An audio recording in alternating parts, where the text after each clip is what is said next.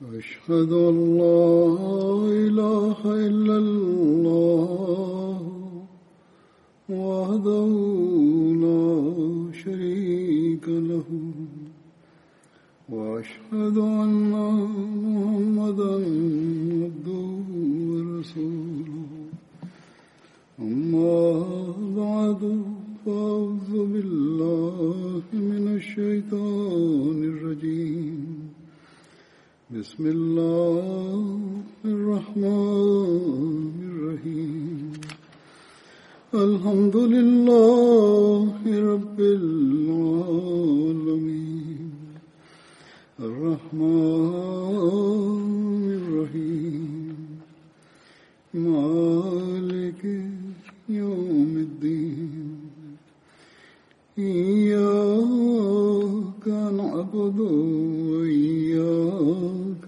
نستعين اهدنا الصراط المستقيم صراط الذين أنعمت عليهم غير المغضوب عليهم ولا الضالين يا أيها الذين آمنوا كتب عليكم الصيام كما كتب على الذين من قبلكم لعلكم تتقون أيام معدودات فمن كان منكم مريضا وعلى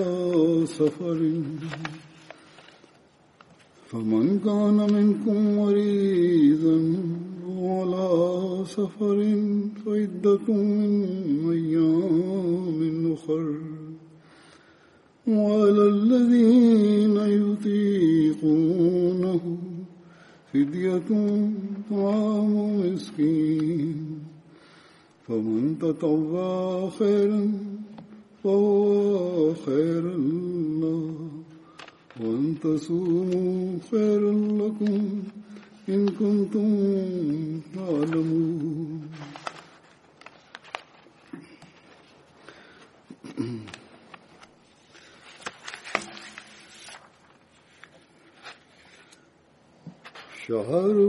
شهر رمضان الذي أنزل فيه القرآن هدى للناس وبينات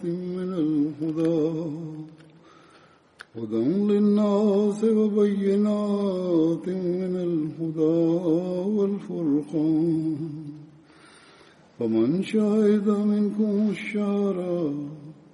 فمن شهد منكم الشهر فليصم ومن كان مريضا وعلى سفر فعدة من أيام أخر يريد الله بكم اليسر ولا يريد بكم العسر ولتكملوا العدة ولتكملوا العدة ولتكبروا الله على ما هداكم ولعلكم تشكرون.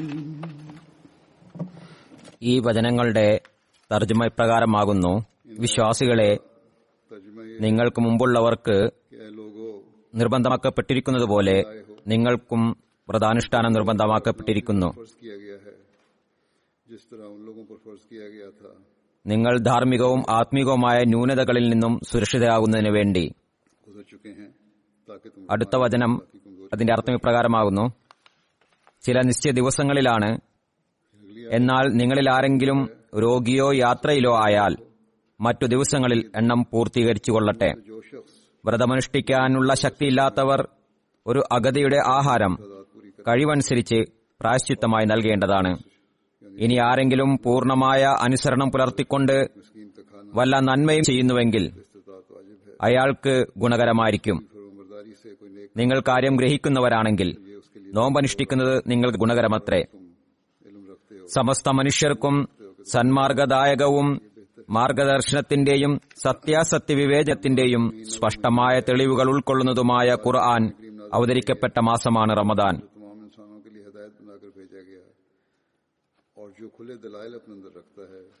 അതുകൊണ്ട് നിങ്ങളിൽ ആരെങ്കിലും ഈ മാസത്തിന് സാക്ഷ്യം വഹിച്ചാൽ നിങ്ങൾ രോഗിയോ യാത്രയിലോ അല്ലെങ്കിൽ അതിൽ വ്രതമനുഷ്ഠിക്കട്ടെ. അല്ലെങ്കിൽ നിങ്ങളിൽ ആരെങ്കിലും രോഗിയാവുകയോ യാത്രയിലാവുകയോ ചെയ്യുന്ന പക്ഷം ആ എണ്ണം മറ്റു ദിനങ്ങളിൽ പൂർത്തിയാക്കേണ്ടതാണ്. അള്ളാഹു നിങ്ങൾക്ക് എളുപ്പത്തെയാണ് ഉദ്ദേശിക്കുന്നത്, അവൻ നിങ്ങൾക്ക് പ്രയാസത്തെ ഉദ്ദേശിക്കുന്നില്ല. ഈ കൽപ്പനകൾ എണ്ണം പൂർത്തിയാക്കുന്നതിനും അള്ളാഹു നിങ്ങളെ സന്മാർഗത്തിലാക്കിയതിന് നിങ്ങൾ അവനെ മഹത്വപ്പെടുത്തുന്നതിനും നിങ്ങൾ കൃതജ്ഞത കാണിക്കുന്നതിനും വേണ്ടിയാകുന്നു. അള്ളാഹുവിന്റെ അനുഗ്രഹത്താൽ നാളെ മുതൽ ഇവിടെ റമദാനിലെ നോമ്പ് ആരംഭിക്കുകയാണ്. അള്ളാഹു റമദാനിലെ വ്രതാനുഷ്ഠാനം നമ്മുടെ ആത്മീയ ഉന്നതിക്ക് വേണ്ടിയാണ് വെച്ചിട്ടുള്ളത്. വിശുദ്ധ ഖുർആനിലെ ഞാൻ പാരായണം ചെയ്ത ആദ്യ വചനത്തിൽ പറഞ്ഞിട്ടുള്ളത് വ്രതാനുഷ്ഠാനം നിങ്ങൾക്ക് നിർബന്ധമാക്കിയിട്ടുള്ളത് ഭയഭക്തി കരസ്ഥമാക്കുന്നതിനായിട്ടാണെന്നാണ്. എന്താണ് തഖ്വ അഥവാ ഭയഭക്തി?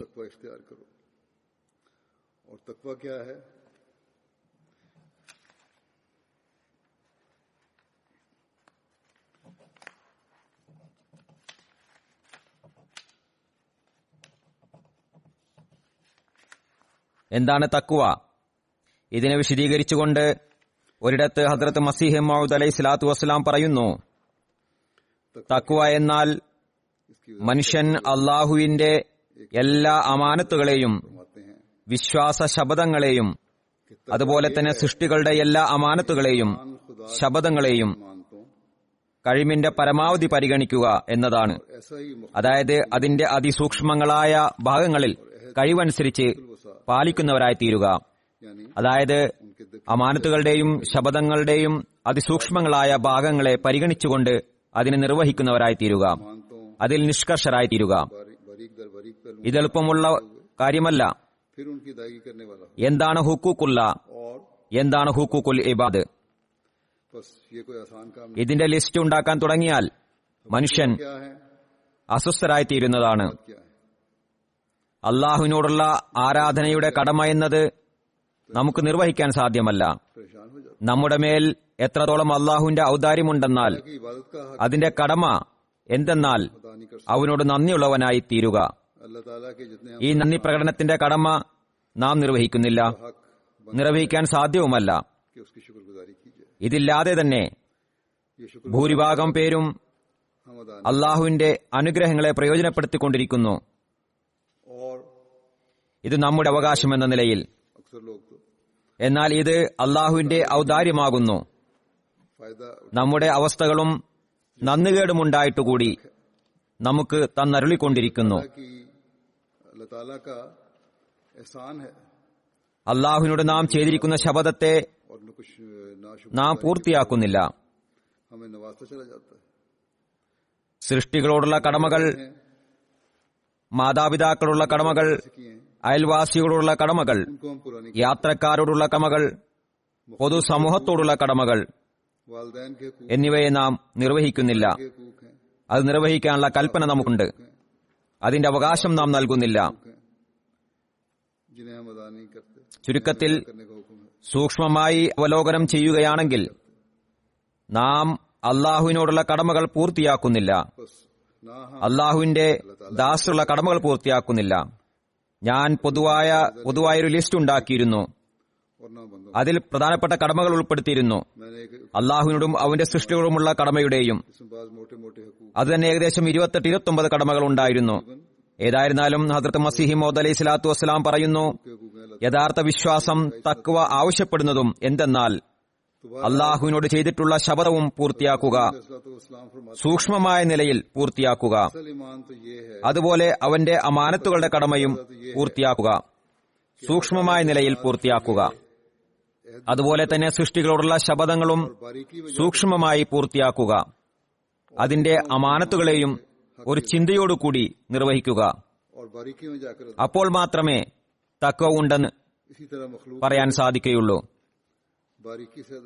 അള്ളാഹു പറയുന്നു, റമദാൻ മാസം വന്നിട്ടുള്ളത് വ്രതം അനുഷ്ഠിക്കുന്നതിലേക്ക് നിങ്ങളുടെ ശ്രദ്ധ ക്ഷണിച്ചിരിക്കുന്നത്. വർഷത്തിലെ 13 മാസങ്ങളിലും ഈ കടമകളെ നിർവഹിക്കുന്നതിലുണ്ടായിട്ടുള്ള അലസതകളും കുറവുകളും ഈ മാസത്തിൽ ഋജുമാനസനായി അള്ളാഹുവിലേക്ക് ശ്രദ്ധ പതിപ്പിച്ചുകൊണ്ട് അള്ളാഹുവിനു വേണ്ടി അനുവദനീയമായെയും ഉപേക്ഷിച്ചുകൊണ്ട് അള്ളാഹുവിനു വേണ്ടി വിശപ്പും ദാഹവും സഹിച്ചുകൊണ്ട് അള്ളാഹുവിന്റെ ആരാധനയിൽ മുമ്പത്തേക്കാളും ശ്രദ്ധ പതിപ്പിച്ചുകൊണ്ട് സൃഷ്ടികളോടുള്ള കടമകളെ നിർവഹിക്കുന്നതിൽ പ്രത്യേക ശ്രദ്ധ നൽകിക്കൊണ്ട് ഈ കുറവുകളെ പൂർത്തിയാക്കുക. അങ്ങനെ ചെയ്യുകയാണെങ്കിൽ അതിന്റെ പേരാണ് തഖ്വ അഥവാ ഭയഭക്തി. ഇത് തന്നെയാണ് റമദാന്റെ വ്രതാനുഷ്ഠാനത്തിന്റെ ഉദ്ദേശ്യവും. മനുഷ്യൻ ഈ നീതിയെയും ഈ ഉദ്ദേശ്യത്തെയും കരസ്ഥമാക്കുന്നതിനായി വ്രതമനുഷ്ഠിക്കുമ്പോൾ, റമദാനിലൂടെ കടന്നു പോകുമ്പോൾ, സദുദ്ദേശത്തോടു കൂടി കടന്നു പോകുമ്പോൾ ഈ പരിവർത്തനം താൽക്കാലികമായിരിക്കില്ല, മറിച്ച് ഒരു സ്ഥായിയായ പരിവർത്തനമായിരിക്കും. പിന്നീട് അള്ളാഹുവിനുള്ള കടമകൾ നിറവേറ്റുന്നതിലേക്കും സ്ഥായിയായ ശ്രദ്ധയുണ്ടായിരിക്കും, ആരാധനകളുടെ കടമകൾ നിർവഹിക്കുന്നതിലേക്കും സ്ഥായിയായ ശ്രദ്ധ ഉണ്ടായിരിക്കും. ഭൗതിക ലോകത്തെ തിരക്കുകളും കളിതമാശകളും അവരെ കീഴടക്കുന്നതല്ല. മനുഷ്യരോടുള്ള കടമകൾ നിർവഹിക്കുന്നതിലേക്കും പൊതുവായ ശ്രദ്ധ ഉണ്ടായിരിക്കുന്നതാണ്. തന്റെ സ്വാർത്ഥ ലാഭത്തിനായി നമ്മുടെ അവകാശങ്ങളെ ധ്വംസിക്കുന്നവരല്ല. അഥവാ നാം ഈ ഉദ്ദേശത്തോടുകൂടി, ഈ ലക്ഷ്യത്തോടുകൂടി വ്രതാനുഷ്ഠാനത്തിന്റെ മാസങ്ങളിൽ പ്രവേശിക്കുന്നില്ല എങ്കിൽ നമ്മുടെ റമദാനിൽ പ്രവേശിക്കുന്നത് വ്യർത്ഥമായി തീരുന്നതാണ്. നബി തിരുമേനി സല്ലല്ലാഹു അലൈഹി വസല്ലം ഒരു വേളയിൽ പറഞ്ഞു, ഒരു വ്യക്തി അള്ളാഹുവിന്റെ മാർഗത്തിൽ അവന്റെ അനുഗ്രഹം തേടിക്കൊണ്ട് വ്രതമനുഷ്ഠിക്കുകയാണെങ്കിൽ അള്ളാഹു അവന്റെ മുഖത്തിനും അഗ്നിക്കുമിടയിൽ 70 ശരത്കാലത്തിന്റെ ദൂരം സൃഷ്ടിക്കുന്നു. അതായത് ഒരു കാലാവസ്ഥയുടെ ഇടയിലുള്ള ദൂരം. അതായത് ഒരു ശരത് കാലാവസ്ഥയും അടുത്ത ശരത് കാലാവസ്ഥയും തമ്മിലുള്ള ദൂരം. അതിന്റെ ദൂരം 70 ശരത്കാലത്തിന്റെ ദൈർഘ്യമായിരിക്കും. അതായത് ഒരു കാലാവസ്ഥയും അടുത്ത കാലാവസ്ഥയും തമ്മിൽ ഒരു വർഷത്തിന്റെ ദൈർഘ്യമാണുള്ളത്. ചുരുക്കത്തിൽ എത്രത്തോളം ദൈർഘ്യം സൃഷ്ടിക്കുന്നുവെന്നാൽ അത് 70 വർഷങ്ങൾക്ക് സമാനമായതായിരിക്കും. ഇതാണ് നോമ്പിന്റെ അനുഗ്രഹങ്ങൾ. അള്ളാഹു സംജാതമാക്കുന്ന തഖ്വയാണിത്. വ്രതാനുഷ്ഠാനം 30 ദിവസത്തേക്കുള്ള തഖ്വയല്ല സംജാതമാക്കുന്നത്, മറിച്ച് യഥാർത്ഥ വ്രതാനുഷ്ഠാനം 70 വർഷങ്ങൾ വരെ അതിന്റെ സ്വാധീനമുണ്ടാക്കുന്നു. ഈ നിലയിൽ നാം നോക്കുകയാണെങ്കിൽ വ്രതാനുഷ്ഠാനം നിർബന്ധമാക്കപ്പെട്ടതിനു ശേഷം, ഒരു പ്രായപൂർത്തിയായ മുസ്ലിമിന് നോമ്പ് നിർബന്ധമാക്കപ്പെട്ടതിനു ശേഷം വ്രതാനുഷ്ഠാനങ്ങളിൽ നിന്ന് യഥാർത്ഥ അനുഗ്രഹം കരസ്ഥമാക്കുന്നവർ, അതിന്റെ ആത്മാവിനെ മനസ്സിലാക്കി വ്രതമനുഷ്ഠിക്കുന്നവർ ആയുസ് മുഴുവനും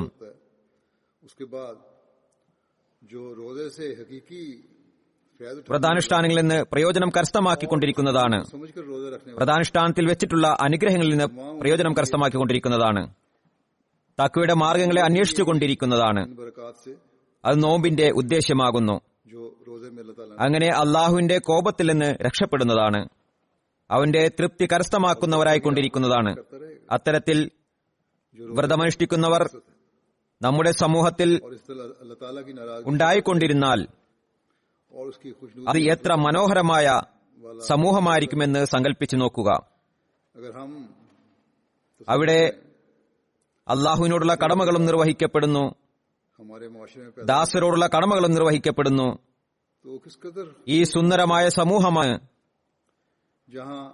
ഓരോ വിശ്വാസിയും സ്ഥാപിക്കാൻ ആഗ്രഹിക്കുന്നത്. മറിച്ച് ഓരോ മനുഷ്യനും ഈ സമൂഹത്തെ സൃഷ്ടിക്കാൻ ശ്രമിക്കുന്നു. അവന്റെ കടമകളെ സംബന്ധിച്ചിടത്തോളം എന്നാൽ ഞാൻ പറഞ്ഞതുപോലെ പൊതുവായി എല്ലാവരും ഇഷ്ടപ്പെടുന്ന അവകാശങ്ങളുടെ കാര്യമാണ്. മറ്റുള്ളവരെക്കുറിച്ചുള്ള ചിന്ത ഉണ്ടായില്ലെങ്കിലും എന്നാൽ ഇസ്ലാം പറയുന്നു, മറ്റുള്ളവർക്ക് വേണ്ടിയും നിങ്ങൾ ഈ സമൂഹത്തെ പടുത്തുയർത്തേണ്ടതാണ്. സ്വന്തം സൗകര്യം മാത്രമല്ല നോക്കേണ്ടത്, സ്വന്തം ലാഭമല്ല നോക്കേണ്ടത്, സ്വന്തം കടമകൾ മാത്രമല്ല പരിഗണിക്കേണ്ടത്, മറിച്ച് മറ്റുള്ളവരുടെ കടമകളെയും സംരക്ഷിക്കേണ്ടതാണ്, അതിനെക്കുറിച്ചും ചിന്തിക്കേണ്ടതാണ്. ഇന്നാളുകളിൽ പടർന്നു പിടിച്ചിട്ടുള്ള മഹാമാരി വൈറസിന്റെ ഇത് ഭരണകൂട നിയമത്തിന്റെ അടിസ്ഥാനത്തിൽ അധികം ആളുകളെയും വീടുകളിൽ തളച്ചിട്ടിരിക്കുകയാണ്. ഇവിടെ ഇതുമായി ബന്ധപ്പെട്ട് ജമാഅത്തിൽ ഉണ്ടായിത്തീർന്നിരിക്കുന്ന ഒരു നല്ല കാര്യം എന്തെന്നാൽ ചില സ്ഥലങ്ങളിലും അതിനെക്കുറിച്ച് ചിന്ത വരുന്നുണ്ട്. എന്നാൽ പ്രത്യേകിച്ച് എല്ലാ രാജ്യങ്ങളിലുമുള്ള ജമാഅത്തുകളിൽ ഉണ്ടായിട്ടുണ്ട്. ഖുദ്ദാമുൽ അഹമ്മദിയായുടെ നേതൃത്വത്തിൽ വോളണ്ടിയറിന്റെ കീഴിൽ എവിടെയെല്ലാം ജനങ്ങൾക്ക് സഹായത്തിന്റെ ആവശ്യമുണ്ടോ സാധനങ്ങൾ എത്തിക്കുന്നതും സൗകര്യങ്ങൾ എത്തിക്കുന്നതിനും മരുന്നുകൾ എത്തിക്കുന്നതിനും അതവർ ചെയ്യുന്നു. നിർവഹിക്കപ്പെടുന്ന ഈ കടമകൾ കാണിക്കുന്ന ഈ മാതൃകയിലൂടെ സ്വന്തക്കാർ പ്രയോജനം എടുക്കുന്നുമുണ്ട്, അന്യരും പ്രയോജനമെടുക്കുകയും പ്രഭാവിതരാകുകയും ചെയ്യുന്നുണ്ട്. അതിനാൽ ഇന്നാളുകളിൽ സംജാതമായിരിക്കുന്ന ഈ ഒരു ചിന്ത, മനുഷ്യ സേവനത്തിനായും ഈ ചിന്ത എപ്പോഴും നമ്മിൽ നിലനിൽക്കുന്നതായിരിക്കണം. ഈ അടിയന്തരാവസ്ഥയിൽ മാത്രമായിട്ടുള്ള ഒന്നായിരിക്കരുത് അത്. ഏതായിരുന്നാലും ഇതുകൂടാതെ ആത്മീയ ലാഭം എന്താണ്?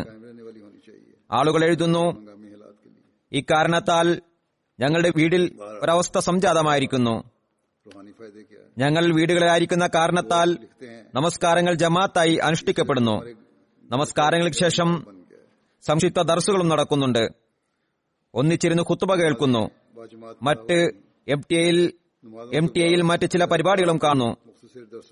അഥവാ ഈ ലോക്ക്ഡൌൺ കൂടുതൽ ദീർഘിക്കുകയാണെങ്കിൽ പിന്നെ ഈ റമദാനിൽ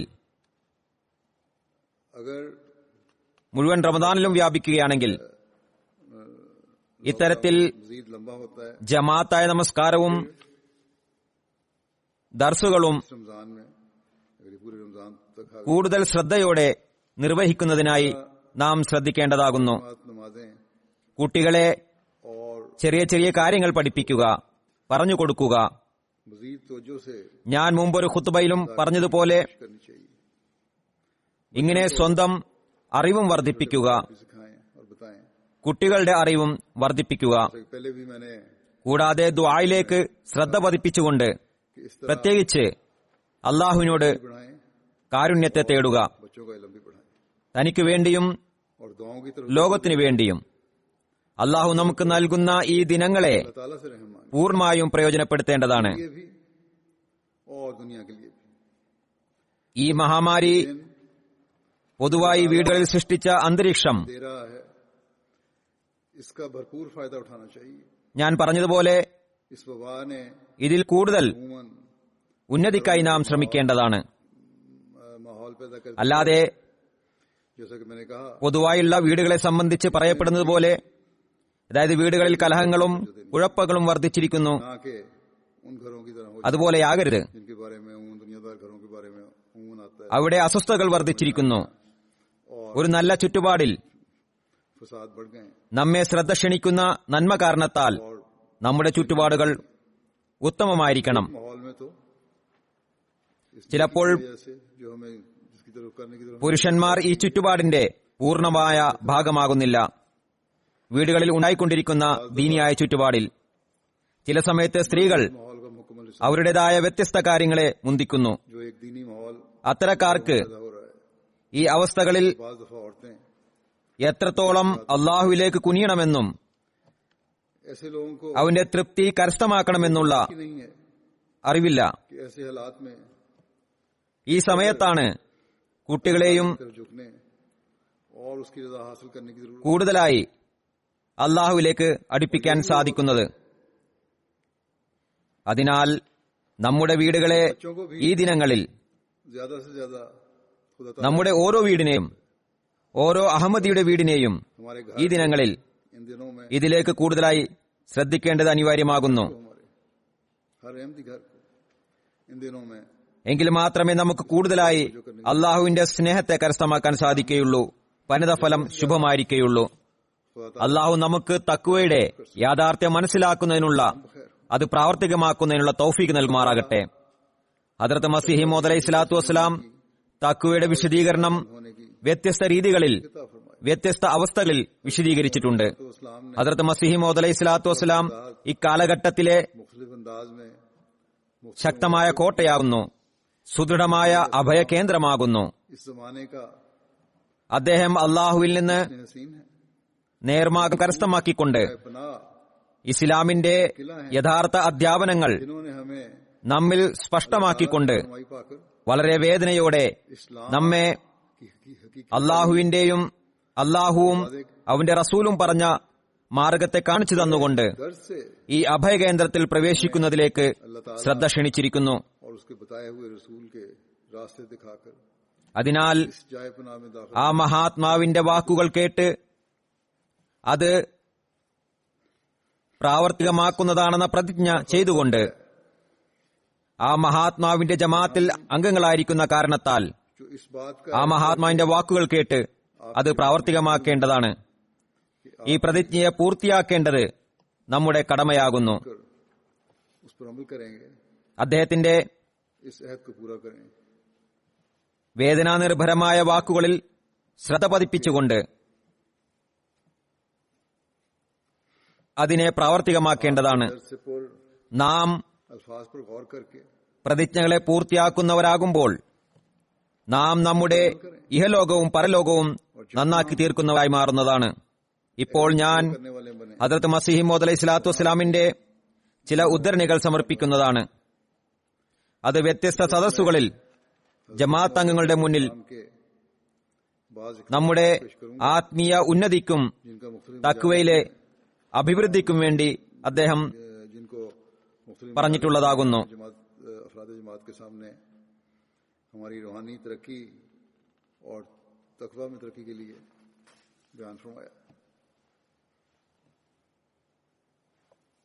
ഒരു സദസ്സിൽ എന്താണ് തഖ്വ, തഖ്വ എങ്ങനെ കരസ്ഥമാക്കാം എന്നതിനെ വിശദീകരിച്ചുകൊണ്ട് ഹദ്റത്ത് അഖ്ദസ് മസീഹ് മൗഊദ് അലൈഹി സ്വലാത്തു വസ്സലാം പറയുന്നു, ആവശ്യമായ കാര്യം തഖ്വ എന്താണ്, തഖ്വ എങ്ങനെ കരസ്ഥമാക്കാം എന്നത് ആദ്യം മനസ്സിലാക്കേണ്ടതാണ്. അതിസൂക്ഷ്മങ്ങളായ മാലിന്യങ്ങളിൽ നിന്ന് രക്ഷപ്പെടുക എന്നതാണ് തഖ്വ. തിന്മയെ അടുത്തുപോലും എത്താത്ത നിലയിലുള്ള പൂർണമായ പദ്ധതികൾ പ്രാവർത്തികമാക്കുക എന്നതാണ് തഖ്വ കരസ്ഥമാക്കുന്നതിൽ മാർഗം. പിന്നീട് കേവലം പദ്ധതികളെ മാത്രം മതിയായതായി കണക്കാക്കരുത്, മറിച്ച് ശരിയായ നിലയിൽ ദുആയും ചെയ്യേണ്ടതാണ്. മൃദുലമായി തീരുന്നതുവരെ ഇരുന്നും സുജൂദിലും റുക്കൂയിലും നിന്നുകൊണ്ടും തഹജ്ജുദിലും ചുരുക്കത്തിൽ എല്ലാ അവസ്ഥകളിലും എല്ലാ സമയങ്ങളിലും അല്ലാഹു തിന്മകളുടെയും അനുസരണക്കേടിന്റെയും മാലിന്യത്തിൽ നിന്ന് മോക്ഷം നൽകട്ടെ എന്ന ചിന്തയിലും ദുആയിലും മുഴുകിക്കൊണ്ടിരിക്കുക. പറയുന്നു, മനുഷ്യൻ തിന്മകളിൽ നിന്നും ആജ്ഞാലംഘനത്തിൽ നിന്നും സുരക്ഷിതനും നിഷ്കളനുമായി തീരുകയും അള്ളാഹുവിന്റെ ദൃഷ്ടിയിൽ സദ്വൃത്തരും സത്യസന്ധനുമാകുകയും ചെയ്യുക എന്നതിനേക്കാൾ വലിയൊരു അനുഗ്രഹം തന്നെയില്ല. പറയുന്നു, എന്നാൽ ഈ അനുഗ്രഹം കേവലം പദ്ധതികളിലൂടെ ലഭിക്കുന്നതല്ല, കേവലം ദുആയിലൂടെ ലഭിക്കുന്നതുമല്ല. പരിശ്രമം മാത്രം മതിയാവുന്നതല്ല, ദുആ മാത്രവും മതിയാവുന്നതല്ല, മറിച്ച് ദുആയുടെയും പദ്ധതിയുടെയും പരിപൂർണ സംയോജനത്തിലൂടെയാണ് ഇത് കരസ്ഥമാകുന്നത്. രണ്ട് കാര്യങ്ങളെയും പാരമ്യതയിൽ എത്തിക്കുന്നില്ല എങ്കിൽ ഇത് കരസ്ഥമാകുന്നതല്ല. പറയുന്നു, ഒരു വ്യക്തി കേവലം ദ്വാകൾ മാത്രമാണ് ചെയ്യുന്നതെങ്കിൽ, പദ്ധതികൾ ആവിഷ്കരിക്കുന്നതല്ല അല്ലെങ്കിൽ അയാൾ പാപമാണ് ചെയ്യുന്നത്, അള്ളാഹുവിനെ പരീക്ഷിക്കുകയാണ് ചെയ്യുന്നത്. അതേപോലെ ഒരു വ്യക്തി കേവലം പദ്ധതികൾ ആവിഷ്കരിക്കുകയും ദുആ ചെയ്യാതിരിക്കുകയും ചെയ്യുകയാണെങ്കിൽ അയാൾ അഹങ്കരിക്കുകയാണ് ചെയ്യുന്നത്. അള്ളാഹുവിനോട് നിരാശ്രയത്വം പ്രകടിപ്പിച്ചുകൊണ്ട് തന്റെ അഭിപ്രായത്തിലൂടെയും തന്ത്രങ്ങളിലൂടെയും കരബലത്തിലൂടെയും നന്മ കരസ്ഥമാക്കാൻ ആഗ്രഹിക്കുകയാണ് ചെയ്യുന്നത്. കരബലത്താൽ നന്മ കരസ്ഥമാകുന്നതല്ല. തുടർന്ന് പറയുന്നു, എന്നാൽ സത്യവിശ്വാസിയുടെ സത്യമുസ്ലിമിന്റെ അടയാളം ഇതല്ല. അവൻ പദ്ധതികളും ദുആയും രണ്ടും പ്രയോജനപ്പെടുത്തുന്നു, പൂർണ്ണമായ പദ്ധതികളും ആവിഷ്കരിക്കുന്നു, ഭൗതികമായ ഉപാധികളെയും പൂർത്തിയാക്കുന്നു, പിന്നീട് കാര്യങ്ങളെ അള്ളാഹുവിൽ ഏൽപ്പിച്ചുകൊണ്ട് ദുആയും ചെയ്യുന്നു. ഇതേ അധ്യാപനമാണ് വിശുദ്ധ ഖുർആനിലെ ആദ്യ സൂറത്തിൽ നൽകിയിരിക്കുന്നു. പറയുന്നു, ഇയ്യാക നഅ്ബുദു വ ഇയ്യാക നസ്തഈൻ. ഒരു വ്യക്തി തന്റെ കഴിവുകളെ പ്രയോജനപ്പെടുത്തുന്നില്ല എങ്കിൽ, അയാൾ തന്റെ കഴിവുകളെ പ്രകടിപ്പിക്കുന്നില്ലെന്ന് മാത്രമല്ല അതിനെ അഭിമാനിക്കുകയും ചെയ്യുന്നു, മറിച്ച് പാപമാണ് ചെയ്യുന്നത്. പിന്നീട് ഇതിനെ കൂടുതൽ വിശദീകരണം നൽകിക്കൊണ്ട് ഇപ്രകാരം പറയുന്നു, അള്ളാഹു മനുഷ്യൻ നൽകിയിട്ടുള്ള കഴിവുകളെ പൂർണ്ണമായും പ്രയോജനപ്പെടുത്തിക്കൊണ്ട് അവൻ പരിണതഫലം അള്ളാഹുവിനെ ഏൽപ്പിക്കുന്നു. എന്നിട്ട് അള്ളാഹുവിനോട് പറയുന്നു, എനിക്ക് നൽകപ്പെട്ട തൗഫീഖ് അനുസരിച്ച് ഞാനതിനെ പ്രയോജനപ്പെടുത്തിയിരിക്കുന്നു.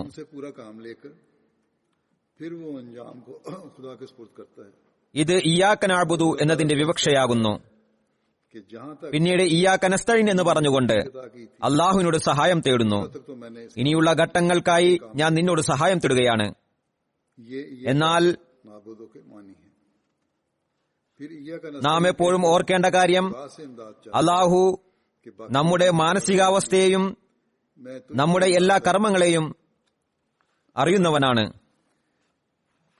അതിനാൽ നമ്മുടെ പരിശ്രമത്തെ പാരമ്യതയിൽ എത്തിച്ചുകൊണ്ട്, സാധ്യമാകുന്നിടത്തോളം പരിശ്രമിച്ചുകൊണ്ട് പിന്നീട് അവന്റെ സഹായത്തെ തേടാവുന്നതുമാണ്.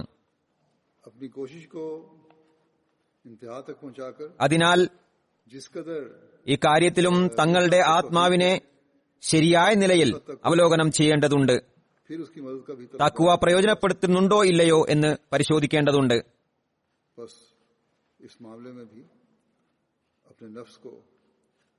തുടർന്ന് മഹാത്മാവ് പറയുന്നു, മനുഷ്യൻ ചില സമയത്ത് പദ്ധതികളെ പ്രയോജനപ്പെടുത്തുന്നു എന്നതിൽ യാതൊരു സംശയവുമില്ല. എല്ലാ പദ്ധതികളിൽ പൂർണ്ണമായും, എന്നാൽ പദ്ധതികളിൽ പൂർണ്ണമായും ആശ്രയിക്കൂ എന്നത് കഠിനമായ അജ്ഞതയും വിഡ്ഢിത്തവുമാകുന്നു. പദ്ധതികളോടൊപ്പം ദുആയില്ലാത്തതുവരെ ഒന്നും തന്നെ ഉണ്ടാകുന്നതല്ല. ദുആയോടൊപ്പം പദ്ധതികളുമില്ല എങ്കിൽ ഒരു പ്രയോജനവും ഉണ്ടാകുന്നതല്ല. ഏത് ജനൽ മാർഗത്തിലൂടെയാണോ ആജ്ഞാലംഘനം വരുന്നത്, ആ ജനലിനെ ആദ്യം തന്നെ അടയ്ക്കേണ്ടത് അനിവാര്യമാകുന്നു. പിന്നീട് ഏത് മാർഗത്തിലൂടെയാണോ പാപം പ്രവേശിക്കുന്നത്, പാപത്തിന് ഹേതുവാകുന്ന കാര്യങ്ങളെ, ആജ്ഞാലംഘനത്തിന് കാരണമാകുന്നതിനെ ആദ്യം ദൂരീകരിക്കേണ്ടത് അനിവാര്യമാകുന്നു. പറയുന്നു, ആ ജനലെ അടക്കേണ്ടതുണ്ട്. പിന്നീട് ആത്മാവിന്റെ സംഘർഷത്തിനാവശ്യമായ ദുആ ചെയ്തുകൊണ്ടിരിക്കുക. അതിനായിട്ടാണ് പറഞ്ഞിരിക്കുന്നത്, വല്ലദീന ജാഹദൂ ഫീനാ ലനഹ്ദിയനഹും സുബലനാ.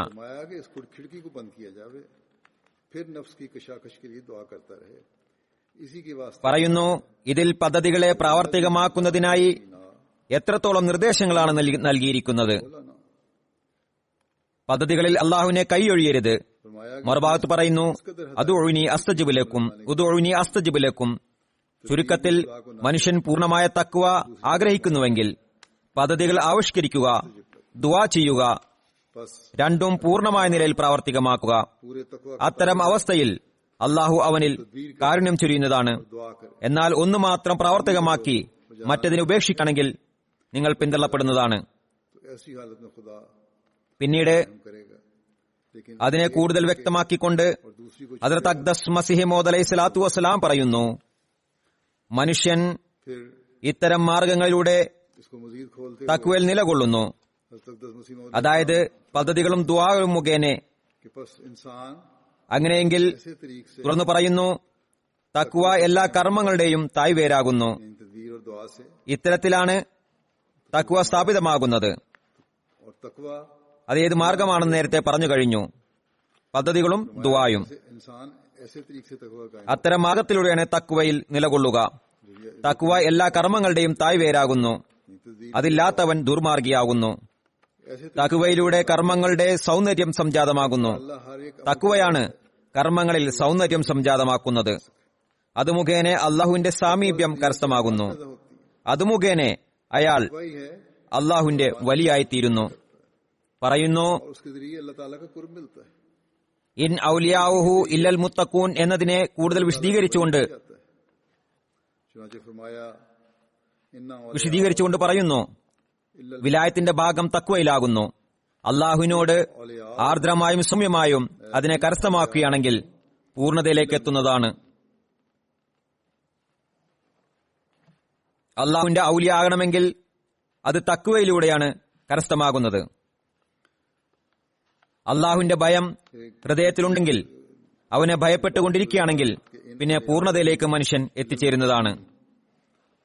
തുടർന്ന് ഹദ്റത്ത് തഖ്തസ്മസിഹി മൗഊദ് അലൈഹി സ്വലാത്തു വസ്സലാം പറയുന്നു, പൂർണ്ണമായ നിലയിൽ തഖ്വയുടെ ഒരു ഘട്ടവും ശേഷിപ്പിക്കാതിരിക്കുമ്പോൾ അള്ളാഹുവിന്റെ ഔലിയാക്കളിൽ പ്രവേശിക്കുന്നു. തഖ്വയുടെ അവസ്ഥ അതിന്റെ പൂർണ്ണതയിൽ ഒരു മരണമാകുന്നു. കാരണം മനസ്സ് എല്ലാ നിലയിൽ എതിർക്കപ്പെടുമ്പോൾ മനസ്സ് മരിക്കുന്നതാണ്. അതുകൊണ്ടാണ് പറയുന്നത്, മൂത്തു ഖബ്ല അൻ തമൂത്തു. പറയുന്നു, മനസ്സ് പ്രത്യക്ഷ ആനന്ദത്തിന്റെ അനുരാഗിയാകുന്നു. ഗോപ്യമായ ആനന്ദത്തിൽ നിന്ന് അത് തികച്ചും അജ്ഞമാണ്.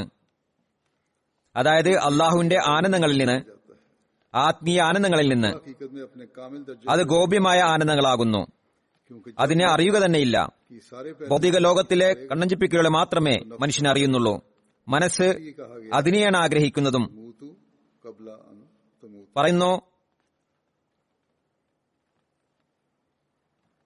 മനസ്സിനെ ജാഗ്രതപ്പെടുത്തുന്നതിനായി അനിവാര്യമായിട്ടുള്ളത് പ്രഥമമായി ഭൗതിക ആനന്ദങ്ങളിൽ ഒരു മരണമുണ്ടാകണം എന്നുള്ളതാണ്.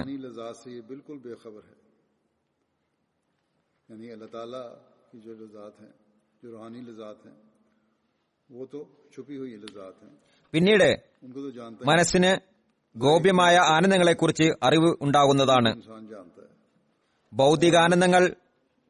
ഭൗതികാനന്ദങ്ങൾക്ക് മരണം സംഭവിക്കുമ്പോൾ പിന്നെ മനസ്സിന് ഗോപ്യമായ ആനന്ദങ്ങളെക്കുറിച്ചുള്ള അറിവുണ്ടാകുന്നതാണ്.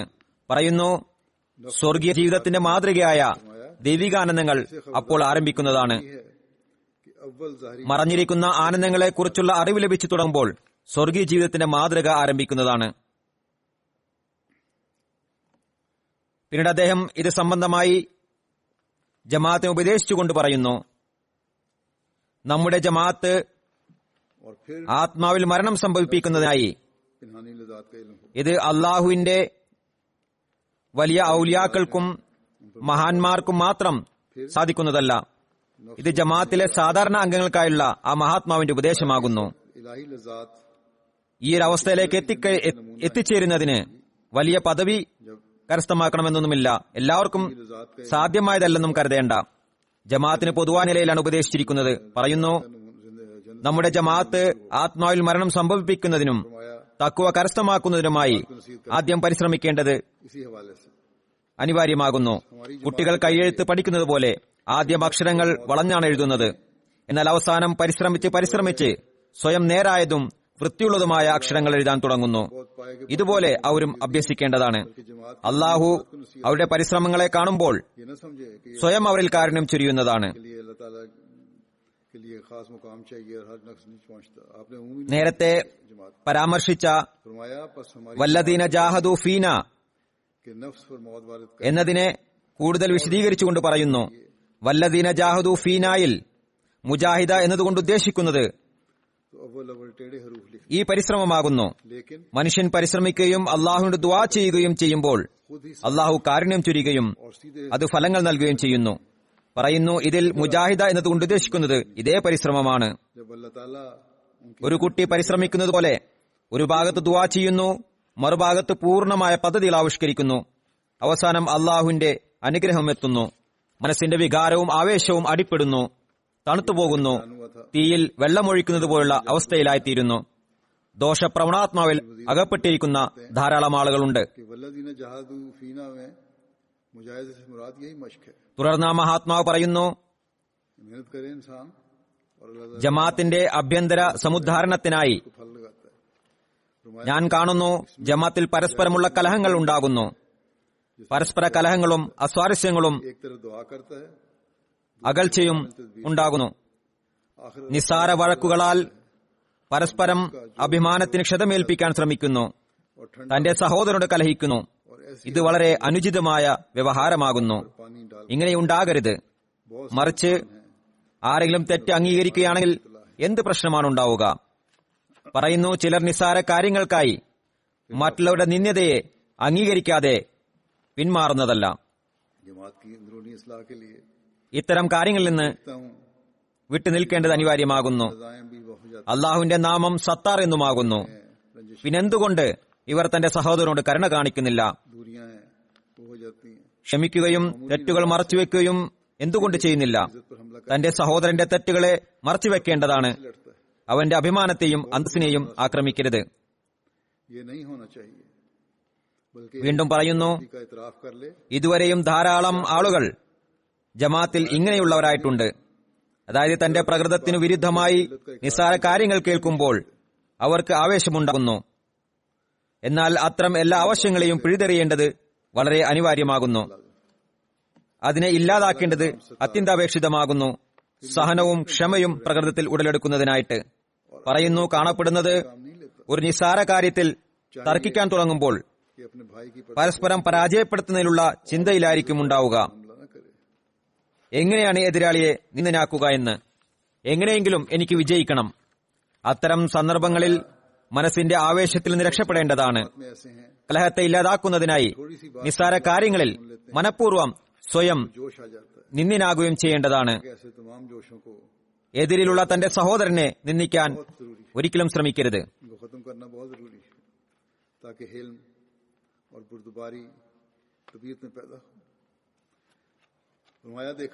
പറയുന്നു, മറ്റുള്ളവരുടെ തെറ്റിനെ പിടിച്ചുകൊണ്ട് അത് പ്രചരിപ്പിക്കുന്നത് അഹങ്കാരത്തിന്റെ അടിവേരും രോഗവുമാകുന്നു.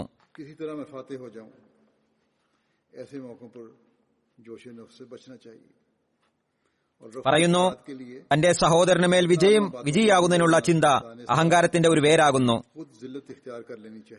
അഹങ്കാരത്തിന്റെ വേരിനെ പറ്റി നേരത്തെ പറഞ്ഞിരുന്നു. മറ്റുള്ളവരുടെ പിഴവിനെ പിടിച്ചുകൊണ്ട് പ്രചരിപ്പിക്കുക. കൂടുതൽ വിശദീകരിച്ചുകൊണ്ട് മഹാത്മാവ് പറയുന്നു, തന്റെ സഹോദരന് മേൽ വിജയിയാകുന്നതിനുള്ള ചിന്തയും അഹങ്കാരത്തിന്റെ ഒരു വേരാകുന്നു, ഒരു വലിയ രോഗവുമാകുന്നു. അത് തന്റെ സഹോദരന്റെ ന്യൂനതയെ പ്രചരിപ്പിക്കുന്നതിനായി പ്രേരിപ്പിക്കുന്നു.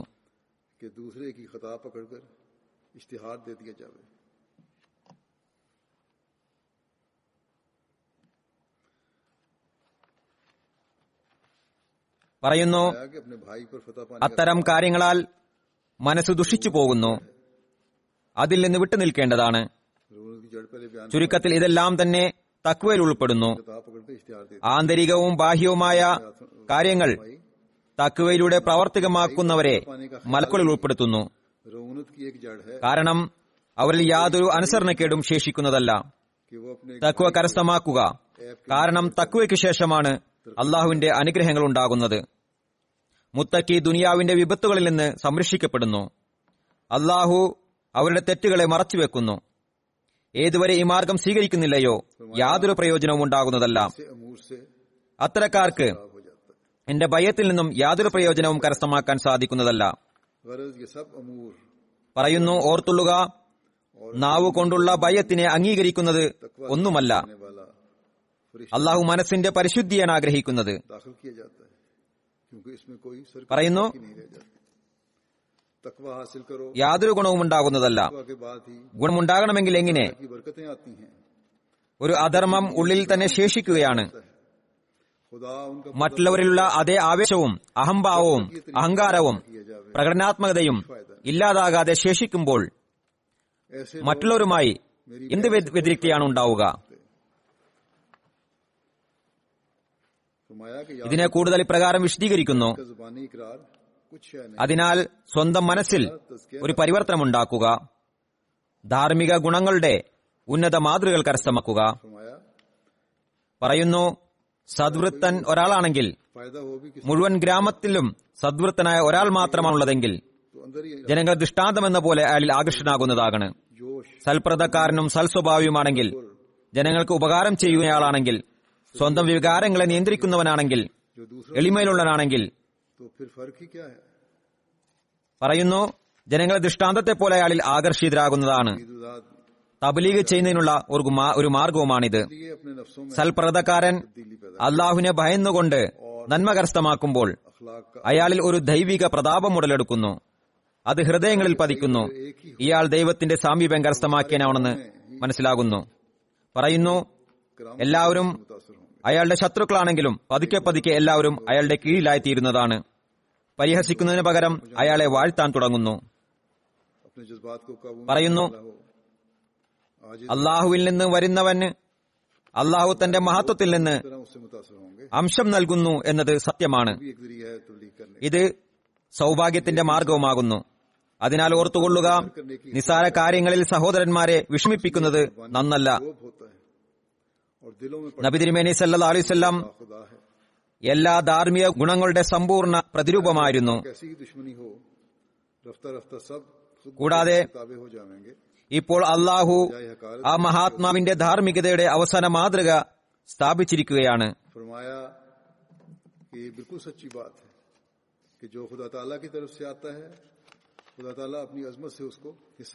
പറയുന്നു, ഇപ്പോഴും അതേ മൃഗീയതയാണുള്ളതെങ്കിൽ വളരെ ദുഃഖകരം തന്നെ. അതിനാൽ മറ്റുള്ളവരെ അപകീർത്തിപ്പെടുത്തരുത്. കാരണം ചില സമയങ്ങളിൽ മനുഷ്യൻ മറ്റുള്ളവരെ അപകീർത്തിപ്പെടുത്തിക്കൊണ്ട് സ്വയം അതിലകട്ടുപോകുന്നു. നിങ്ങൾ ആക്ഷേപിക്കുന്ന ന്യൂനത അയാളിൽ ഇല്ല എങ്കിൽ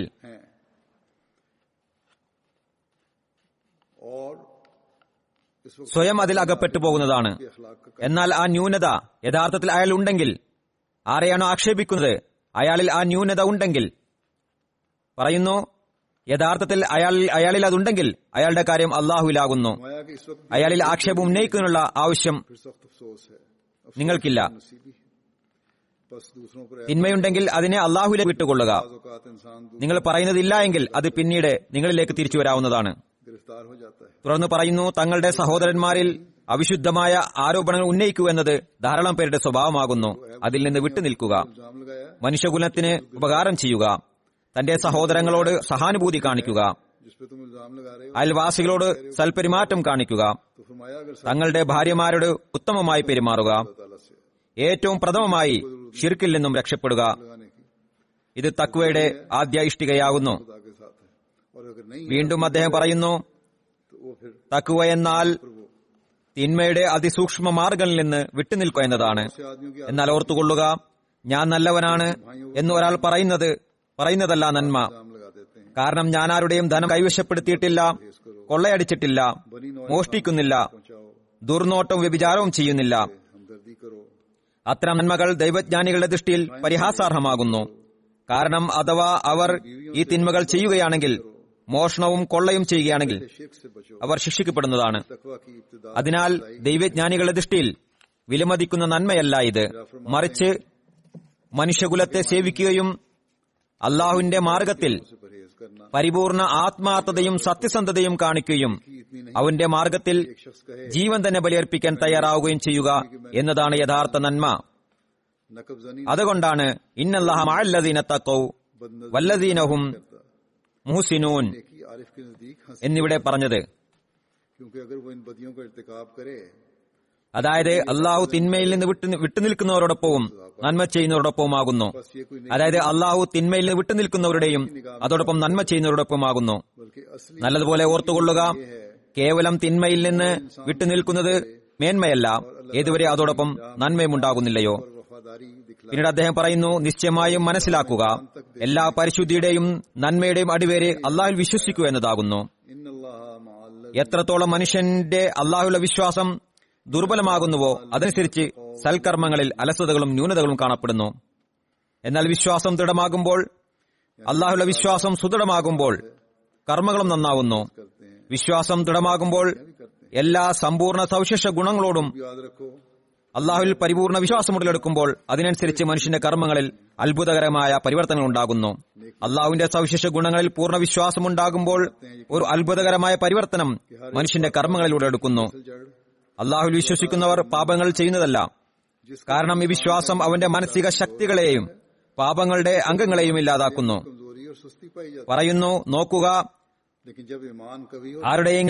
ആരുടെയെങ്കിലും കണ്ണ് ചൂഴ്ന്നെടുക്കുകയാണെങ്കിൽ അയാൾ കണ്ണുകൊണ്ട് ദുർനോട്ടം എങ്ങനെയാണ് ചെയ്യുക? കണ്ണുകൾ കൊണ്ട് എങ്ങനെയാണ് പാപം ചെയ്യുക? അതുപോലെ കൈവെട്ടുകയാണെങ്കിൽ അതുകൊണ്ടുള്ള പാപം എങ്ങനെയാണ് ചെയ്യുക? പറയുന്നു, അതേപോലെ തന്നെ ഒരു മനുഷ്യൻ ശാന്തി പ്രാപിച്ച ആത്മീയാവസ്ഥയിലാകുമ്പോൾ അത് അവനെ അന്ധനാക്കുന്നു. അവന്റെ കണ്ണുകളിൽ പാപത്തിനുള്ള ത്രാണി ഉണ്ടായിരിക്കുകയില്ല. അത് കാണുന്നുണ്ടെങ്കിലും കാണുന്നതല്ല, അതായത് നോക്കുന്നുണ്ട്, എന്നാൽ ദുർനോട്ടത്തിന്റെ ദൃഷ്ടിയിലോ പാപത്തിന്റെ ദൃഷ്ടിയിലൂടെയോ അല്ല നോക്കുന്നത്. കാരണം കണ്ണുകളിലെ പാപദൃഷ്ടി നഷ്ടപ്പെടുന്നു. അവന് കാതുണ്ടെങ്കിലും ബധിരനാകുന്നു. കേൾക്കുന്നുണ്ട്, എന്നാൽ തിന്മയുടെ കാര്യങ്ങൾ കേൾക്കുന്നില്ല, വിലക്കപ്പെട്ട കാര്യങ്ങൾ കേൾക്കുന്നതല്ല. അതുപോലെ തന്നെ അയാളുടെ എല്ലാ ശാരീരിക മാനസിക ശക്തികളുടെയും ആന്തരിക അവയങ്ങൾ അറുത്തുമാറ്റപ്പെടുന്നു. പാപമുണ്ടാകാൻ സാധ്യതയുള്ള എല്ലാ ശക്തികളിലും ഒരു മരണം സംഭവിക്കുന്നു. അവൻ തികച്ചും ഒരു ജഡത്തെ പോലെയായിത്തീരുന്നു, അള്ളാഹുവിന്റെ തൃപ്തിക്ക് അധീനമായിത്തീരുന്നു. അവനെ കൂടാതെ ഇവർക്ക് ഒരടി പോലും വെക്കാൻ സാധിക്കില്ല.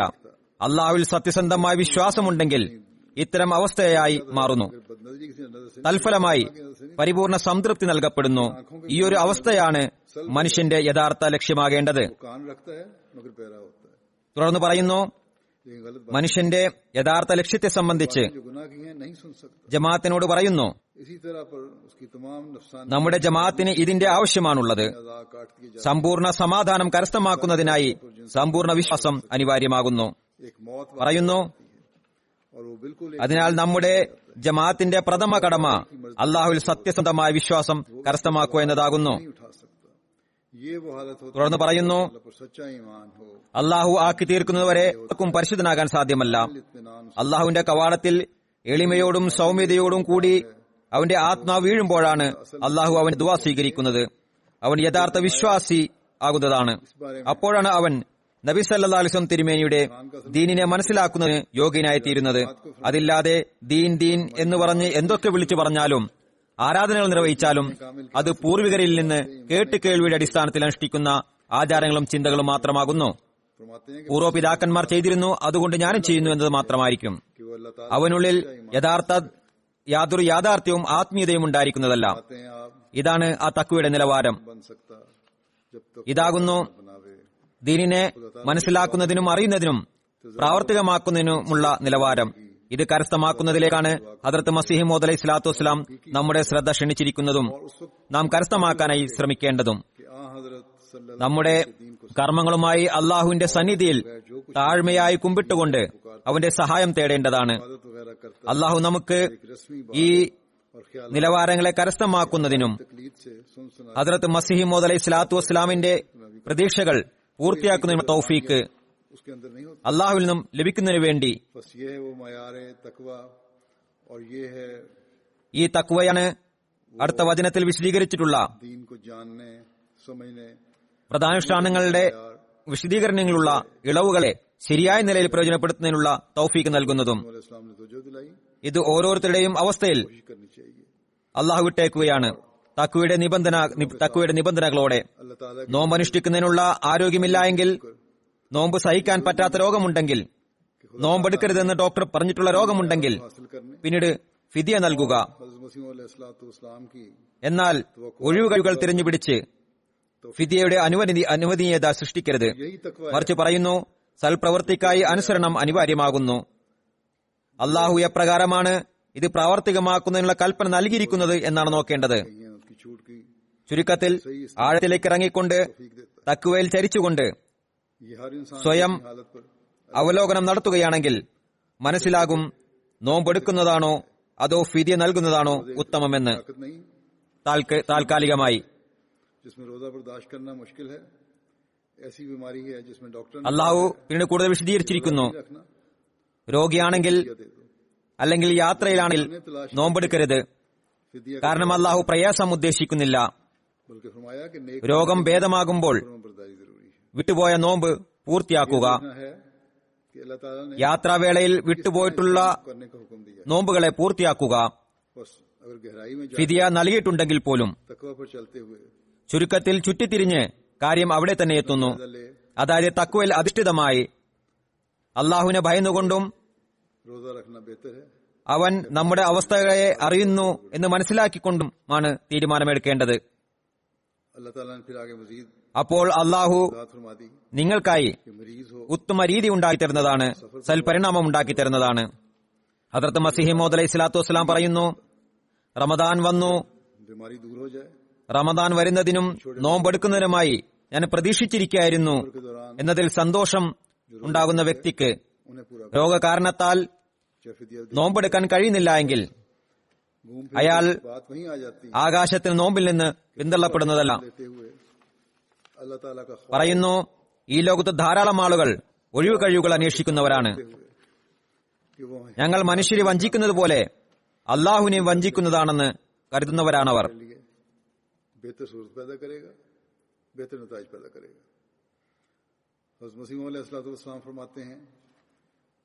ഭൂമിയിലുള്ളവരെ പറ്റിക്കുന്നത് പോലെ അള്ളാഹുവിനെ പറ്റിക്കാമെന്ന് കരുതുന്നവരാണവർ. ഒഴിവ് കഴിവുകൾ അന്വേഷിക്കുന്നവർ സ്വയം കാരണങ്ങൾ കണ്ടുപിടിക്കുന്നതാണ്, സ്വയം എന്തെങ്കിലും കാരണമുണ്ടാക്കുന്നു, പ്രകടനാത്മകതയെ ഉൾപ്പെടുത്തിക്കൊണ്ട് അതിൽ വിശ്വസിക്കുന്നു, അങ്ങനെയായി ഇങ്ങനെയായി എന്ന് പറയുന്നു. എന്നിട്ട് നോമ്പ് ഉപേക്ഷിക്കുന്നതിനുള്ള ശരിയായ കാരണമായി എന്നും വിശ്വസിക്കുന്നു. പറയുന്നു, എന്നാൽ അള്ളാഹുവിന്റെ ദൃഷ്ടിയിൽ അത് ശരിയായതല്ല. പറയുന്നു, പ്രകടനാത്മകതയുടെ കവാടം വളരെ വിശാലമാകുന്നു. കാരണങ്ങൾ ഉണ്ടാക്കുകയാണെങ്കിൽ അത് ഒന്നിൽ നിന്ന് മറ്റൊന്ന് ഉണ്ടായിക്കൊണ്ടിരിക്കുന്നതാണ്. പറയുന്നു, മനുഷ്യൻ ആഗ്രഹിക്കുകയാണെങ്കിൽ ആയുസ് മുഴുവനും ഇരുന്ന് നമസ്കരിക്കുന്നതായിരിക്കും. എന്നാൽ റമദാനിലെ നോമ്പ് ഒന്നുപോലും എടുക്കില്ല. പറയുന്നു, എന്നാൽ അള്ളാഹു അയാളുടെ നിയത്തിനെയും ഉദ്ദേശത്തെയും അറിയുന്നു. അള്ളാഹു ആലിമുൽ ഗൈബ്, അദൃശ്യകാര്യങ്ങളെ അറിയുന്നവനാകുന്നു, നമ്മുടെ പാതാളങ്ങളെ വരെ അറിയുന്നവനാകുന്നു, നമ്മുടെ ആഗ്രഹങ്ങളെയും ഉദ്ദേശങ്ങളെയും അവൻ അറിയുന്നു. പറയുന്നു, ആത്മാർത്ഥരും സത്യസന്ധരുമായവരോട് അള്ളാഹു അതനുസരിച്ച് പെരുമാറുന്നു. എന്നാൽ ഒഴിവ് കഴിവ് അന്വേഷിക്കുന്നവരോട് അതിനനുസരിച്ച് പെരുമാറുന്നു. കാരണം അള്ളാഹു എല്ലാം അറിയുന്നവനാകുന്നു. അദ്ദേഹം പറയുന്നു, ആത്മാർത്ഥതയും സത്യസന്ധതയും ഉള്ളവരിൽ വേദനയുണ്ടെന്നുള്ളത് അള്ളാഹു അറിയുന്നു. ഒഴിവ് കഴിവുകൾ അന്വേഷിക്കുന്നവരുടെ ഹൃദയങ്ങളിൽ യാതൊരു വേദനയും ഉണ്ടായിരിക്കില്ല. അള്ളാഹു അവർക്ക് പ്രതിഫലവും അധികമായി നൽകുന്നു. കാരണം ഹൃദയവേദന ഒരു വിലമതിക്കേണ്ട കാര്യമാകുന്നു. കാരണം അന്വേഷിക്കുന്നയാൾ വ്യാഖ്യാനത്തെ ആശ്രയിക്കുന്നു. എന്നാൽ അള്ളാഹുവിന്റെ പക്കൽ ഈ ആശ്രയം ഒന്നും തന്നെയല്ല. നാം നമ്മുടെ മുന്നിൽ വെക്കേണ്ട അടിസ്ഥാന കാര്യമാണിത്. അള്ളാഹു വ്യക്തമായി പറയുന്നു, യാത്രക്കാർക്കും രോഗികൾക്കും ബുദ്ധിമുട്ടുണ്ടാക്കുന്നില്ല, അവർ പിന്നീട് പൂർത്തിയാക്കുക. എന്നാൽ ഹദ്റത്ത് മസീഹ് മൗഊദ് അലൈഹി സ്വലാത്തു വസ്സലാം പറയുന്നത് പോലെ ഈ അവസ്ഥയിലും നിശ്ചയമായും ഫിദിയ നൽകുക. തൽഫലമായി വ്രതമനുഷ്ഠിക്കുന്നുള്ള തൗഫീക്കും ലഭിക്കുന്നതാണ്. ഇന്നാളുകളിൽ വൈറസിന്റെ മഹാമാരി കാരണത്താൽ തൊണ്ട വരണ്ടു പോകുന്നതാണ്, രോഗസാധ്യത വർദ്ധിക്കുന്നതാണ്. നോമ്പ് അനുഷ്ഠിക്കണമോ വേണ്ടയോ എന്നെല്ലാം ആളുകൾ ചോദിക്കുന്നുണ്ട്. ഞാൻ പൊതുവായ ഒരു ഫത്വയോ തീരുമാനമോ ഇത് സംബന്ധമായി നൽകുന്നില്ല. നിങ്ങൾ നിങ്ങളുടെ അവസ്ഥ മനസ്സിലാക്കിക്കൊണ്ട് സ്വയം തീരുമാനിക്കുക എന്നാണ് ഞാൻ പൊതുവായി എഴുതാറുള്ളത്. ശുദ്ധ മനസ്സോടുകൂടി തഖ്വയിൽ നിലനിന്നുകൊണ്ട് സ്വന്തം മനസ്സിനോട് ഫത്വ ചോദിക്കുക. വിശുദ്ധ ഖുർആന്റെ സ്പഷ്ടമായ നിർദ്ദേശം രോഗിയാണെങ്കിൽ നോമ്പെടുക്കേണ്ട എന്നാണ്. രോഗിയാകുമെന്ന സാധ്യതയിൽ, രോഗിയായി തീരുമെന്ന ചിന്തയിൽ നോമ്പ് ഉപേക്ഷിക്കുന്നത് ശരിയല്ല. ഹദ്റത്ത് മസീഹ് മൗഊദ് അലൈഹി സ്വലാത്തു വസ്സലാം പറഞ്ഞതുപോലെ, അങ്ങനെയെങ്കിൽ ഒരു കാരണത്തിൽ നിന്ന് മറ്റൊരു കാരണവും ഒരു ഒഴിവിൽ നിന്ന് മറ്റൊഴിവും ഉണ്ടായിക്കൊണ്ടിരിക്കുന്നതാണ്. ഇത് ബുദ്ധിമുട്ടായി തീരാം എന്ന് ഡോക്ടർ പറഞ്ഞതായിട്ട് ആരെങ്കിലും പറയുകയാണെങ്കിൽ, ഞാൻ വിവിധ പ്രഗത്ഭ ഡോക്ടർമാരുടെ അഭിപ്രായം തേടിയിരുന്നു. അവരുടെ അഭിപ്രായത്തിലും ഭിന്നതയുണ്ട് ഡോക്ടർമാരുടേത്. ചില പ്രഗത്ഭർ എഴുതുന്നത് നോമ്പെടുത്താൽ രോഗം വരുമെന്നത് ഉറപ്പുള്ള കാര്യമല്ല, എന്നാൽ ലക്ഷണങ്ങൾ പ്രകടമാകുകയാണെങ്കിൽ, ചുമയോ ചെറിയ പനിയോ ഉണ്ടെങ്കിലും നോമ്പ് ഉപേക്ഷിക്കേണ്ടതാണ്. അല്ലെങ്കിൽ മറ്റെന്തെങ്കിലും സിംറ്റംസ് കാണുകയാണെങ്കിൽ നോമ്പ് ഉപേക്ഷിക്കുക. നോമ്പെടുത്തിട്ടുണ്ടെങ്കിൽ അത് മുറിക്കുക. നോമ്പെടുക്കരുതെന്ന് അഭിപ്രായമുള്ള ഡോക്ടർമാരും അല്ലെങ്കിൽ നോമ്പെടുക്കാതിരിക്കുന്നതാണ് ഉത്തമം എന്നതിലേക്ക് കൊണ്ടെത്തിക്കുന്ന നിബന്ധനകൾ വെക്കുന്നവരും വ്യക്തമായ അഭിപ്രായം പറയുന്നില്ല, ഭയപ്പെടുത്തുകയും ചെയ്യുന്നു. അതോടൊപ്പം ഭക്ഷണത്തിന്റെ കാര്യത്തിൽ ശ്രദ്ധിച്ചുകൊണ്ട് നോമ്പെടുക്കണമെന്നും പറയുന്നു. ദരിദ്രരായവർ എത്രത്തോളം എങ്ങനെയൊക്കെയാണ് ഭക്ഷണത്തെ ശ്രദ്ധിക്കുക? ഏതായിരുന്നാലും വിവിധ അഭിപ്രായങ്ങൾ കേട്ടതിനു ശേഷം നോമ്പെടുക്കുന്നതിൽ കുഴപ്പമില്ല എന്ന അഭിപ്രായമാണ് ഉടലെടുക്കുന്നത്. എന്നാൽ അല്പം പോലും സംശയമുണ്ടെങ്കിൽ നോമ്പ് ഉപേക്ഷിക്കേണ്ടതാണ്. ഏതൊരു വീട്ടിലാണോ രോഗമുള്ളത് ആ വ്യക്തി സ്വയം ആരോഗ്യവാനാണെങ്കിലും അയാൾ നോമ്പെടുക്കരുത് എന്നതാണ് ചിലരുടെ ചിന്ത. എന്നാൽ മറ്റു ചില ഡോക്ടർമാരുടെ അഭിപ്രായത്തിൽ ഇതിന് യാതൊരു സാധ്യതയുമില്ല എന്നാണ്. ഏതായിരുന്നാലും നോമ്പ് തുറക്കുമ്പോഴും എടുക്കുമ്പോഴും വെള്ളം ഉപയോഗിക്കേണ്ടതാണ്. തങ്ങളെക്കുറിച്ച് കൂടുതൽ ചിന്താകുലരായവർ അവർ ഓഫേർഡ് ചെയ്യുന്നവരാണ്. ഏതായിരുന്നാലും ഡോക്ടർമാരുടെ അഭിപ്രായങ്ങളിൽ തന്നെ ഭിന്നതയുള്ളതിനാൽ അതിൽ അമേരിക്കയിലെ ഡോക്ടർമാരും ഉണ്ട്, ജർമ്മനിയിലെയും ഇവിടുത്തെയും ഡോക്ടർമാരും ഉൾപ്പെടുന്നു. അപ്പോൾ അനാവശ്യമായി നോമ്പ് ഉപേക്ഷിക്കുന്നത് അതത് മസീഹ് മൗഊദ് അലൈഹിസ്സലാത്തു വസ്സലാം പറഞ്ഞ കാരണം അന്വേഷിക്കുന്നവരുടെ കൂട്ടത്തിൽ ഉൾപ്പെടുത്തുന്നവരാകാതെ നോക്കേണ്ടതാണ്. എന്നാൽ ശ്രദ്ധ അനിവാര്യമാകുന്നു. ചിലർക്ക് വെള്ളത്തിന്റെ ആവശ്യകത കുറവായിരിക്കാം. സാധാരണ വെള്ളം കുടിക്കാറില്ല. സാധാരണ അവസ്ഥയിൽ നോമ്പുമെടുക്കുന്നു, വെള്ളം കുടിക്കുന്നതുമല്ല. നമ്മുടെ ഒരു മാന്യ വ്യക്തി ഉണ്ടായിരുന്നു, ചൗധരി നസീർ സാബ്. വേനൽക്കാലത്ത് പകൽ മുഴുവനും കറങ്ങി നടക്കുമായിരുന്നു. നാം ആണെങ്കിൽ എത്തിയാലുടനെ വെള്ളത്തിനായി കുതിക്കുമായിരുന്നു. എന്നാൽ അദ്ദേഹത്തോട് ഞാൻ പലവണ ചോദിച്ചിട്ടുണ്ട്, അല്പം വെള്ളം കുടിക്കുകയോ അല്ലെങ്കിൽ കുടിക്കാതിരിക്കുകയോ ഇല്ല. പറയുന്നത് എനിക്ക് വെള്ളത്തിന്റെ ആവശ്യം തന്നെ കുറവാണ്. ഏതായാലും വിവിധങ്ങളായ അവസ്ഥകളുണ്ട്. ഈ അവസ്ഥയിൽ എത്രത്തോളം അത് ശ്രദ്ധിക്കണമെന്നത് ഓരോരുത്തരുടെയും അവരുടെ അവസ്ഥ മനസ്സിലാക്കിക്കൊണ്ട് തീരുമാനിക്കുക. മനസ്സിനോട് ഫത്വ ചോദിക്കുക, അള്ളാഹുവിനോട് തൗഫീഖ് തേടിക്കൊണ്ട് ദുആയും ചെയ്യുക, നോമ്പെടുക്കുന്നതിനായി ദുആ ചെയ്യുക.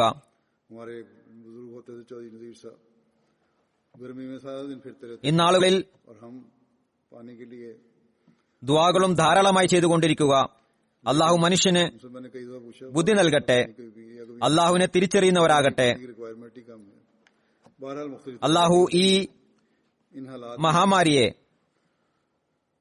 ലോകത്തിൽ നിന്ന് എത്രയും പെട്ടെന്ന് ഇല്ലാതാക്കട്ടെ, ലോകത്തിനുമേൽ കരുണ ചൊരിയട്ടെ. നാമും അഹമ്മദികളും തഖ്വയിൽ ചരിച്ചുകൊണ്ട് അള്ളാഹുവിനോടും അവന്റെ ദാസരോടുമുള്ള കടമ നിർവഹിക്കുന്നവരാകട്ടെ. റമദാന്റെ അനുഗ്രഹങ്ങളിൽ നിന്ന് പൂർണ്ണമായ പ്രയോജനം കരസ്ഥമാക്കുന്നവരാകട്ടെ. ഇന്നാളുകളിലുള്ള ലോകത്തിന്റെ അവസ്ഥയെക്കുറിച്ചും ഓർക്കുക. ഈ മഹാമാരി മൂലം ലോകത്തിന്റെ സാമൂഹിക അവസ്ഥ വളരെ മോശമായിക്കൊണ്ടിരിക്കുകയാണ്.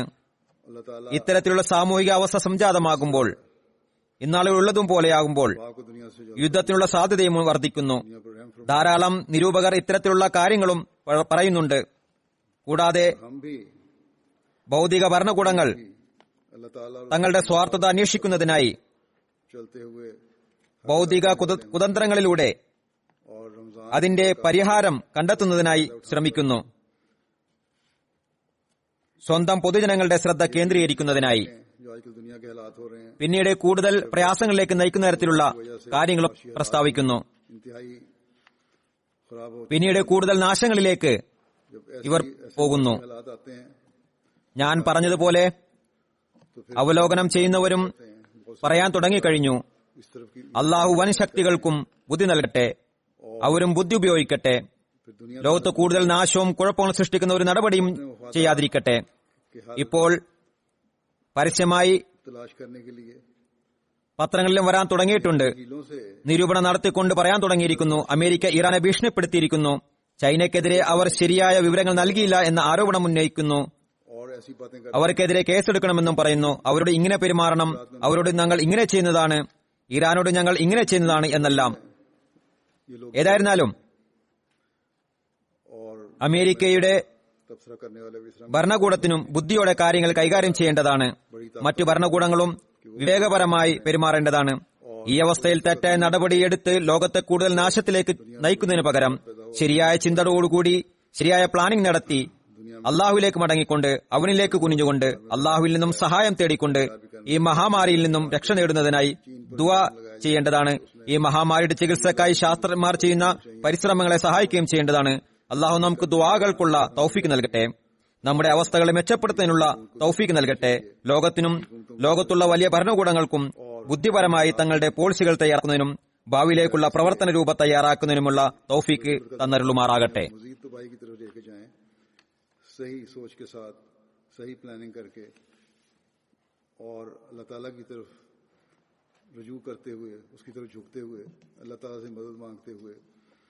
اس وبا سے بچنے کے لیے دعائیں کریں اور کوشش کریں اور اس بیماری کے علاج کے لیے بھی جو سائنسدان کوشش کر رہے ہیں ان کی مدد کریں.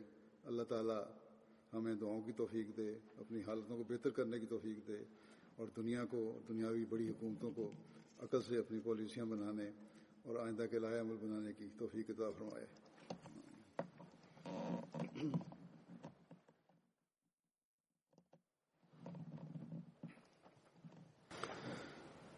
الحمد لله الحمد لله نحمده ونستعينه ونستغفره ونؤمن به ونتوكل عليه ونعوذ بالله من شرور أنفسنا ومن سيئات أعمالنا من يهده الله فلا مضل له ومن يضلل فلا هادي له ونشهد أن لا إله إلا الله ونشهد أن محمدا عبده ورسوله.